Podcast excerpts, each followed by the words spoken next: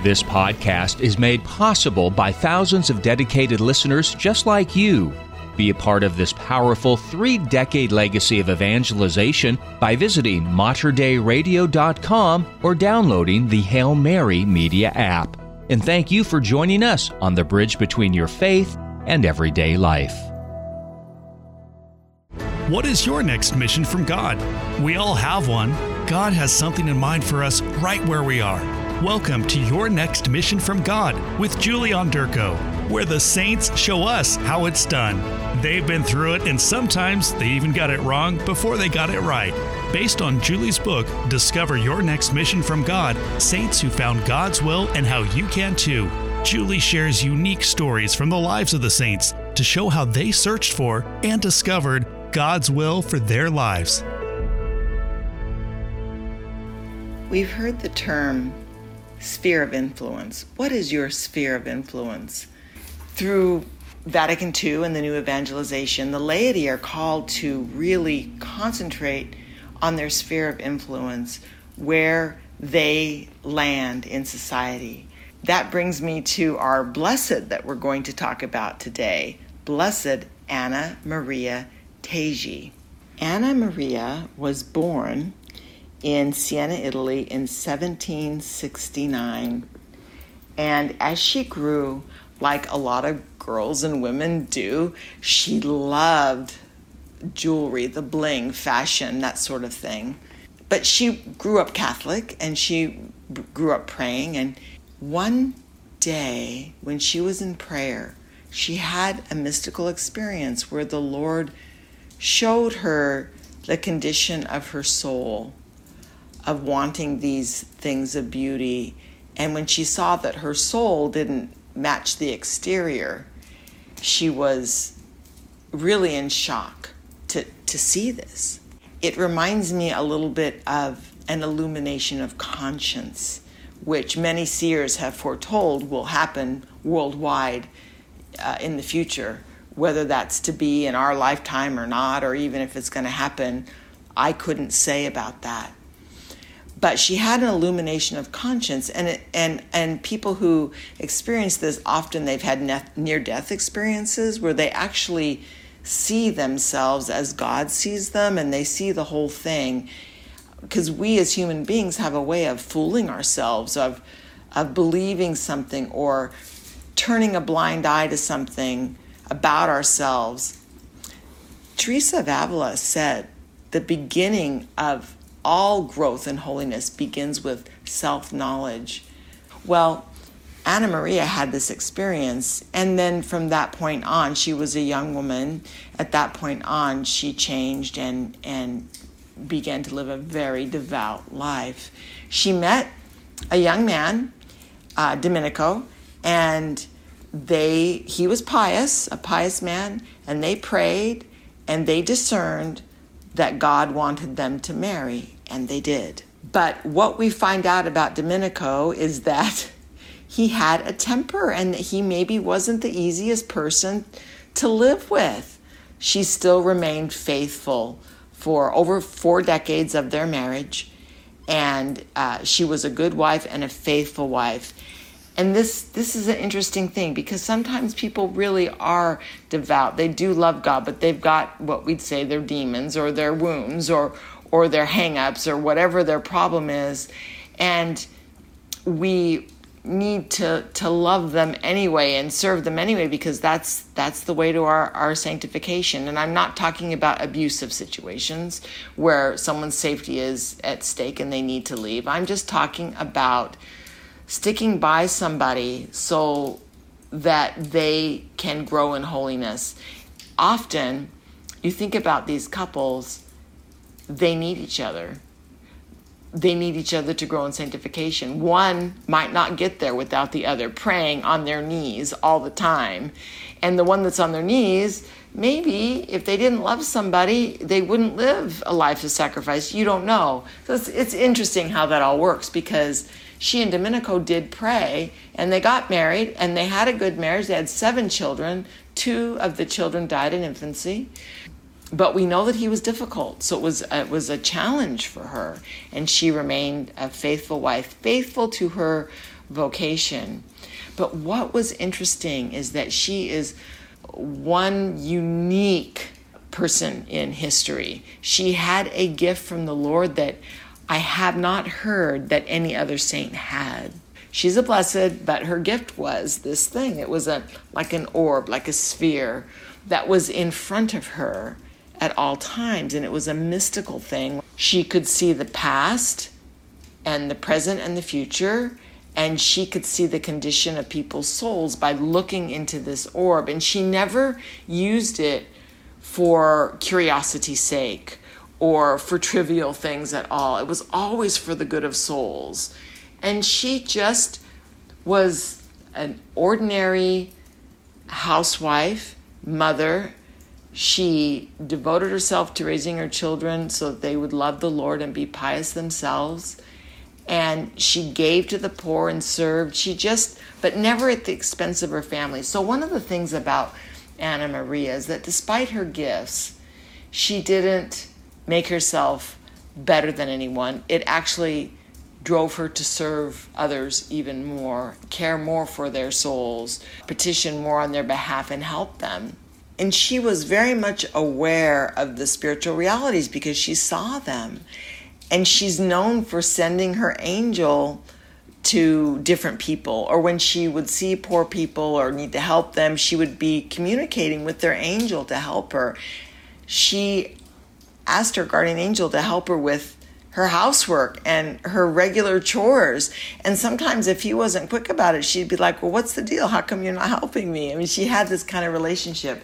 She did have mystical experiences with jesus and mary and they didn't to my knowledge, didn't give her like a big job to do like Saint Faustina to deliver the message of mercy to the world or some of these different saints who had kind of a, a big job to do that seemed insurmountable. No, she was a wife and mother. And this is interesting to me because she took care of the poor, but never at the expense of her own family.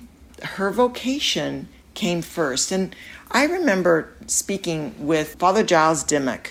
Uh, he's a Dominican priest in the Eastern Province. He's quite elderly now, and you in the past you may have seen him on EWTN. He used to be a professor at Franciscan University, but I had a chat with him one time, and it's been many years, and he said that when we face the Lord, what He will judge us on, what will be judged on, is our vocation everything really comes from the vocation. It's, it's who you are. And so you're judged on that primarily before other things.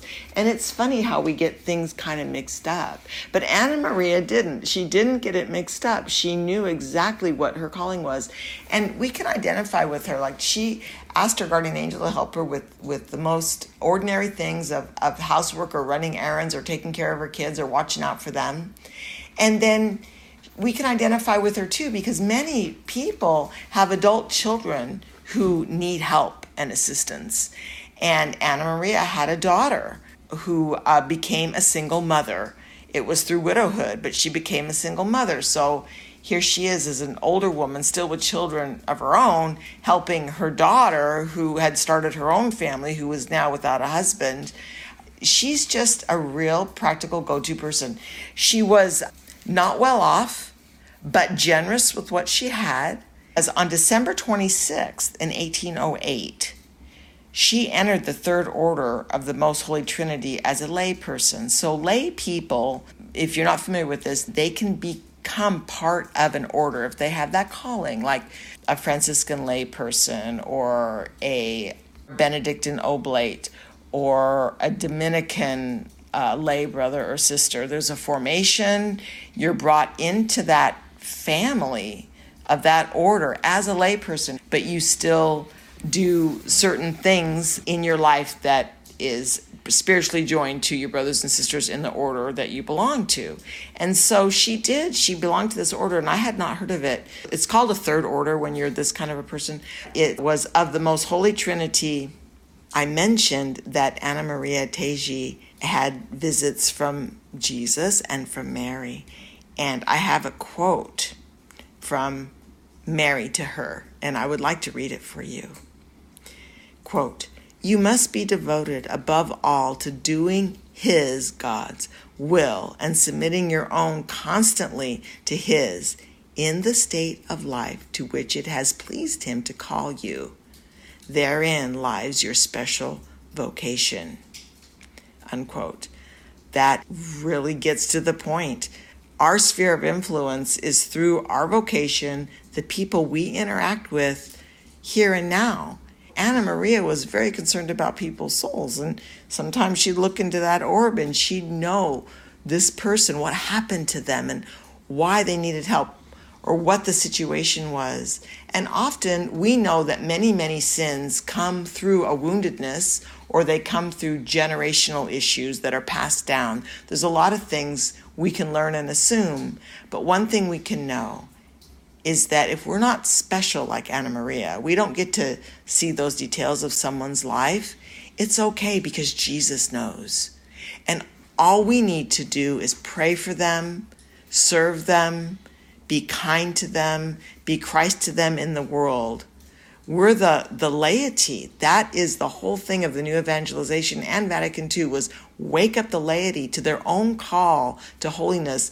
And they are supposed to be the leaven in the world that just makes the world rise for Christ, that spreads the gospel message. And it's one person at a time. Mother Teresa, she had a daunting task ahead of her but she always served one human being at a time. We can get busy, we can put too much on our plate or allow too much to be put on our plate and and we should only take on those things that God gives us because there's a world of need out there. But what has he called us to? Well, first and foremost, our station in life, right? And then maybe this person and maybe not that person. There's there's different ways that we serve and we we have to discern about that in affecting your sphere of influence my sphere of influence is this idea of that one person at a time. Mother Teresa and John Paul II both are known for this. That when someone was talking to them, and you know, there were crowds around them all the time, there were throngs of people who wanted their attention. When they were talking to you, it was like there was no one else in the world. You had their attention. And that is a beautiful thing to not be speaking with someone, but then really be on to the next thing you got to do or the next subject or the next thing you want to say, but to, to be really present to them. And sometimes that's the greatest gift you can give someone. And that's so healing because it affirms them as a human being that we're giving them our attention at that moment, even if we've got other things on the agenda and they had this gift. Anna Maria had it too. She had many mystical gifts, but the beautiful thing is that in her ordinary life, the people that she influenced, they benefited greatly spiritually. They may even be in heaven because of her, because of her influence in their life or her intercession for them or her suffering. She did great mortifications for people. And yes, she did have an advantage early on by having that mystical experience where she got to see what she really looks like before the Lord. That was truly motivating. But I'll bring Saint Teresa of Avila up again. The beginning of all growth in holiness, of all sanctity, of everything that brings you close to God. The beginning of it is self knowledge. That can be kind of a lonesome, scary place to go, but I encourage us to, to grow in self knowledge and open up those areas to the Lord so He can heal them, forgive them, and help us become the saints that He created us to be, just like He did for Anna Maria Taigi, wife, mother, and blessed. You can look her up and you can pray to her and ask her help if you've got adult children who are struggling that'd be good if you're if you have children of your own if you have a difficult spouse she endured all these things but never kept her eyes off of Jesus and wanting to grow in holiness and and live each day for him affecting his grace in her sphere of influence let us do the same we have a sphere of influence it's a small sphere but we may touch somebody who will then touch the world. We just don't know. It's a ripple effect for good. Thank you for joining me. Pray with me. Jesus, Mary, Joseph, we love you. You've been listening to Your Next Mission from God with Julie Onderko, produced at the studios of Mater Dei Radio in Portland, Oregon. To listen to this podcast, visit materdeiradio.com. To find out more about Julie's book, Discover Your Next Mission from God Saints Who Found God's Will and How You Can Too, or if you're in need of a Catholic speaker for a parish mission, retreat, conference, or event, visit CatholicFinishStrong.org. That's CatholicFinishStrong.org.